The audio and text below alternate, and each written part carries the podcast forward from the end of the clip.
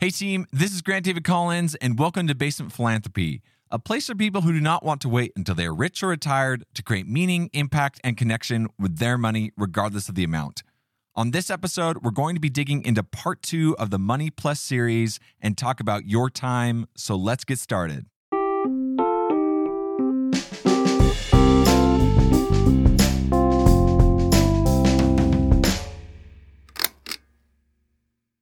When it comes to giving, most people are familiar with the giving of their time. In fact, 63 million Americans, or 25% of the population, volunteer their time, talents, and energy every single year. And the average American volunteers at least 52 hours a year. But the interesting thing that I have come to experience is that while we're really interested in giving our time or we're familiar with that, people have a hard time doing that proactively. It's mostly a reactive approach to giving in terms of somebody is moving or needs help with a service project or whatever it might be. And so when we hear about it, we'll go out and do it instead of being intentional around creating with our time. Now, the reason why being intentional with your time is so important is that it actually allows you to get involved with experiences that give you life and provides an opportunity for you to be a part of a change that you actually really care about. And there are so many organizations that are built to create good in this world that the odds of you finding something that you align with are very, very high. But I hear about this over and over again, people telling me, like, I, I don't know where to volunteer. I, I don't know where I would put my time into the space. So I just don't do it. And that's sad to me because there is such a large need for time in the philanthropy space, in the giving space, in the charity space. Like there is not enough time in any of those spaces uh, for what we want to actually accomplish. As somebody that cares a lot about giving, I'm not just involved with the money side of giving, although I really care about that space. And that's why the podcast is named Basement Philanthropy. But I also really enjoy giving of my time and volunteering in organizations that I care about. Probably about 10 years ago, I had a dog. Her name was Belle. She was a golden retriever, and she was the best thing that ever happened to me. I got her when I was an early, early uh, teenager, 12 or, or 13 years old. Picked her out as a puppy and I'll share some videos on on the podcast, um, the video podcast, if you want to see me interacting with her, and I'll probably have some audio playing in the background. She was just the best. She taught me how to love. She just was always there for me, and when she passed away, it was it was pretty devastating uh, for for me and and my family as a whole. But during that time, I came into understanding that not only could animals provide that kindness and change for their owners, but there were programs that dogs could get involved with that could extend that love and care that I had felt out to the community. And these are commonly referred to as therapy dogs, dogs that have specific training and certification to go into places that are like elementary schools or hospitals, rest homes, airports, like you name it. There are dogs that can be a part of providing care and comfort for people who are having a challenge in one area of their life or another. So, as I got older, I wanted to get a dog, and I'm still in the process of doing that. But as a prerequisite for that, I decided that I wanted to learn more about this space. And so, what I decided to do is I decided to just Google therapy dog organizations in Salt Lake City. That's where I am. Uh, I'm in Utah. And a couple organizations came up, And I simply reached out and wrote a quick email to the email that was provided and asked if I could get involved. A couple days later, I had somebody from the organization reach out and say, Yeah, you can get involved with helping us test the dogs that we are certifying to be involved with the services that we offer as an organization. And this organization is called the Intermountain Therapy Animal Organization. And they provide services throughout the Intermountain area, all the way up into Idaho and down into Arizona. And so I decided to go in and and get involved. And and so when I when I showed up, I I met the leader of the organization and a bunch of volunteers that came and I spent about 2 to 3 hours with these dogs and their owners walking through different scenarios that they may come across while they are volunteering. Uh, so, groups of people, items dropping, obedience to make sure that when the group, the ITA group, signs off on a dog and then they start volunteering, that they can have confidence in that team, not only the dog, but but the handler. And this has just been a beautiful experience for me to be involved with. I love this organization. And in fact, I volunteer almost every time they have a testing opportunity. And not only am I involved with it, but my friends are also involved with it as well now because they needed more volunteers. And so I just got got the word out because I really care about the organization. And the cool thing that happened as I walked through this is not only was I able to be fulfilled by being involved with this group, but I started to learn a ton about what my future would need to look like if I wanted to be involved with this group and with with therapy animals in general, which is which is a big thing that I want to be involved with in my future. So I learned about different breeders that I could contact and different trainers and different vets and and what type of training they would need and I was actually able to see what a dog would need to be able to do in order to be involved with these services. And so that is the ideal situation for people when they're volunteering their time because not only do you get to be involved with something that gives you life, but you get to be involved with something that also contributes to what you actually care about, what what the change or the impact or the connection that you want to make. If you reach out to an organization that is a part of that, you not only get to give and have all the things happen in your life that occurs when you give, but you also get to learn. And I've developed this network of people that are involved in this thing that I'm very, very excited about getting involved with. And so when I do end up getting a puppy, I will have been leaps and bounds ahead of where I would have been if I just gone at it cold turkey and crossed my fingers and said, Well, I hope that this dog is able to be involved with therapy. So, a quick framework that you can walk through on your end in terms of finding volunteer experiences that you want to be involved with is to first sit down with a piece of paper or your phone, something to write down with, and then just list out different things that you enjoy, your hobbies, uh, topics, or or changes in the world that that come to your mind. Just do a quick brainstorm around those types of things, and if it's a hobby, where could the application come in? Like if you're an artist, are there art therapy groups nearby. If you care about horses, are there equestrian uh, therapy or or outreach groups nearby? Uh, one of my friends in Florida uh, is getting involved with a surfing group that focuses specifically on kids with autism. Like the the breadth of organizations out there is is just crazy, and so as you work through this list, then I would just direct you to your search engine of choice and type in a couple keywords that contain what you want to be involved with and organizations or volunteer opportunities. And you will find something that pops up with one of the things on your list. I can guarantee you that that is the case. And if for some reason it's not, reach out to me and I will help you get connected with a group that you can volunteer with.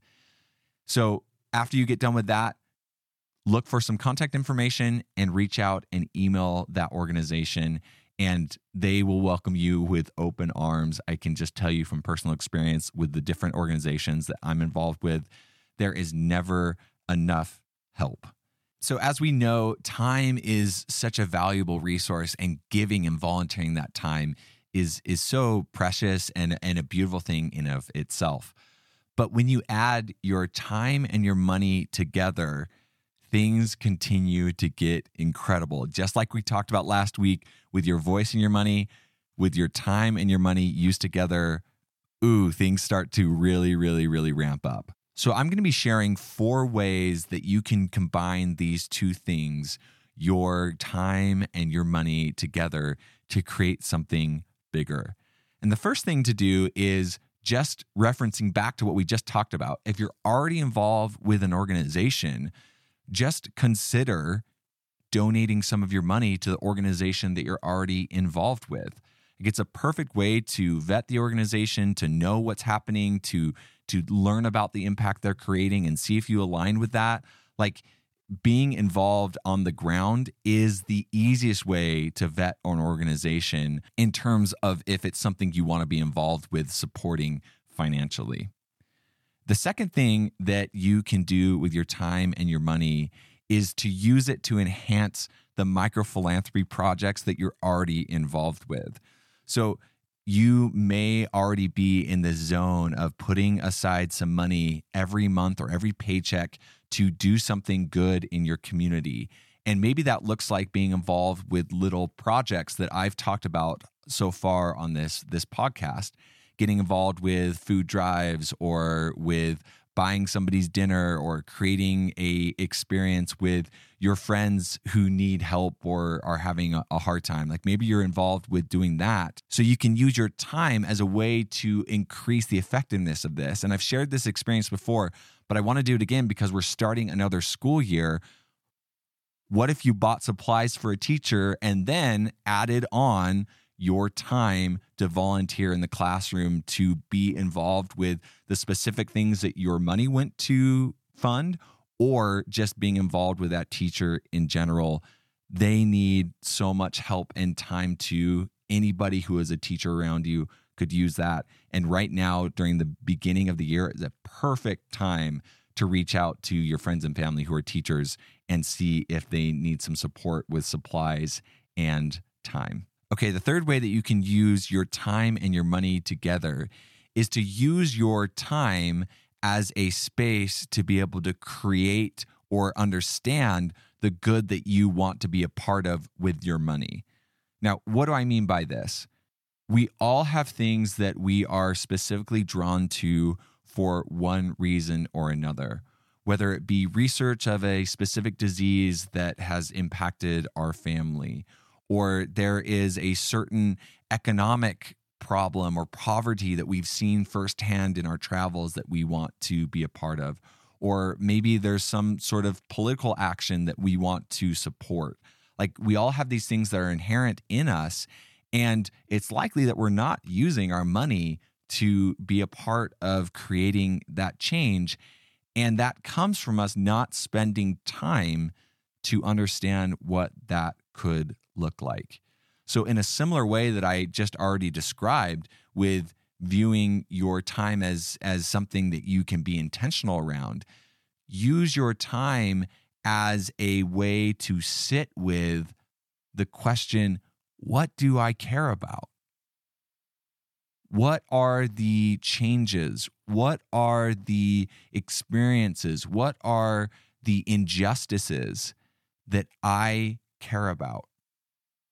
and using your time to to work through that and mull that over and doing it not just in in one sitting but continually will give you a clear clear view of what you could then invest your money and further time into. We don't take enough time to sit with ourselves and be around what do i want to be involved with in my life? What is something that will give my life greater meaning than just a paycheck to spend on more Amazon or more subscriptions or a nicer car or things that we know aren't actually going to bring the fulfillment and, joy that can come with being involved and creating a difference in this world. Okay, the fourth thing that you can do with your time and your money to create greater good is to use your time as a means of researching what you are going to put your time and money into creating. So after you've you've discovered what you want to be about, then the next step is finding organizations or or things that you can do with your money personally and your time to be able to create that change that you want to see in the world. So using your time as a means to research organizations is a crucial step in making sure that the money and your efforts are actually going to create the good that you want to be about.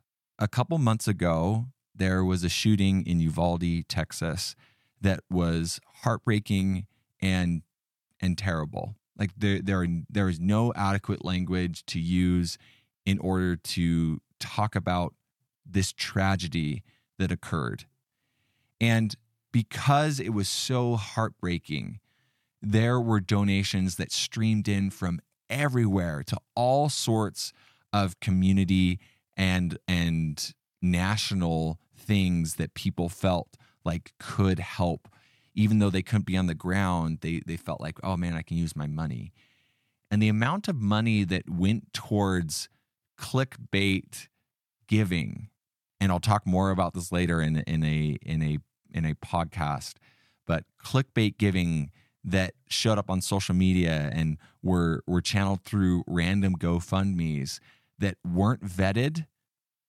I I don't even have a figure. I don't even think that there is a way to track a figure down, but there were likely thousands and thousands of dollars that were given based off an emotional reaction with no research done around whether the impact was actually going to create the good that somebody wanted to see. So, in order to make sure that your time and your money is used in a way that aligns with the change and the impact that you want to see created in the world, you can approach organizations or giving opportunities with some critical questions in mind.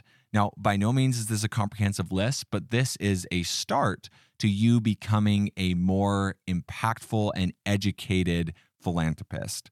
So the first question that I look for is Is an organization a 501c3 nonprofit? Now, what that means is that the IRS and the US government has deemed this organization as being a charitable organization. And in order to get that distinction, a organization has to go through certain hoops to be able to prove that they are actually doing good in the community and that they want to create a certain impact. And so there's a level of a barrier to entry for organizations. Now, this doesn't mean that all bad actors are weeded out or that uh, all organizations that have that designation are impactful, but it is a a really key first red flag to be able to see if an organization doesn't have that distinction I would want to know a lot more about it before I would even consider volunteering or putting my money towards it. The next question that comes to my mind and and is one that I think about is what is the impact that this organization is actually going out and creating and then how are they measuring that impact? And what type of impact have they had over time and then what impact are they wanting to have in the future? What are their long term impact goals? And how are they going to make sure that your money is going to be used to create that impact that they are, are talking about?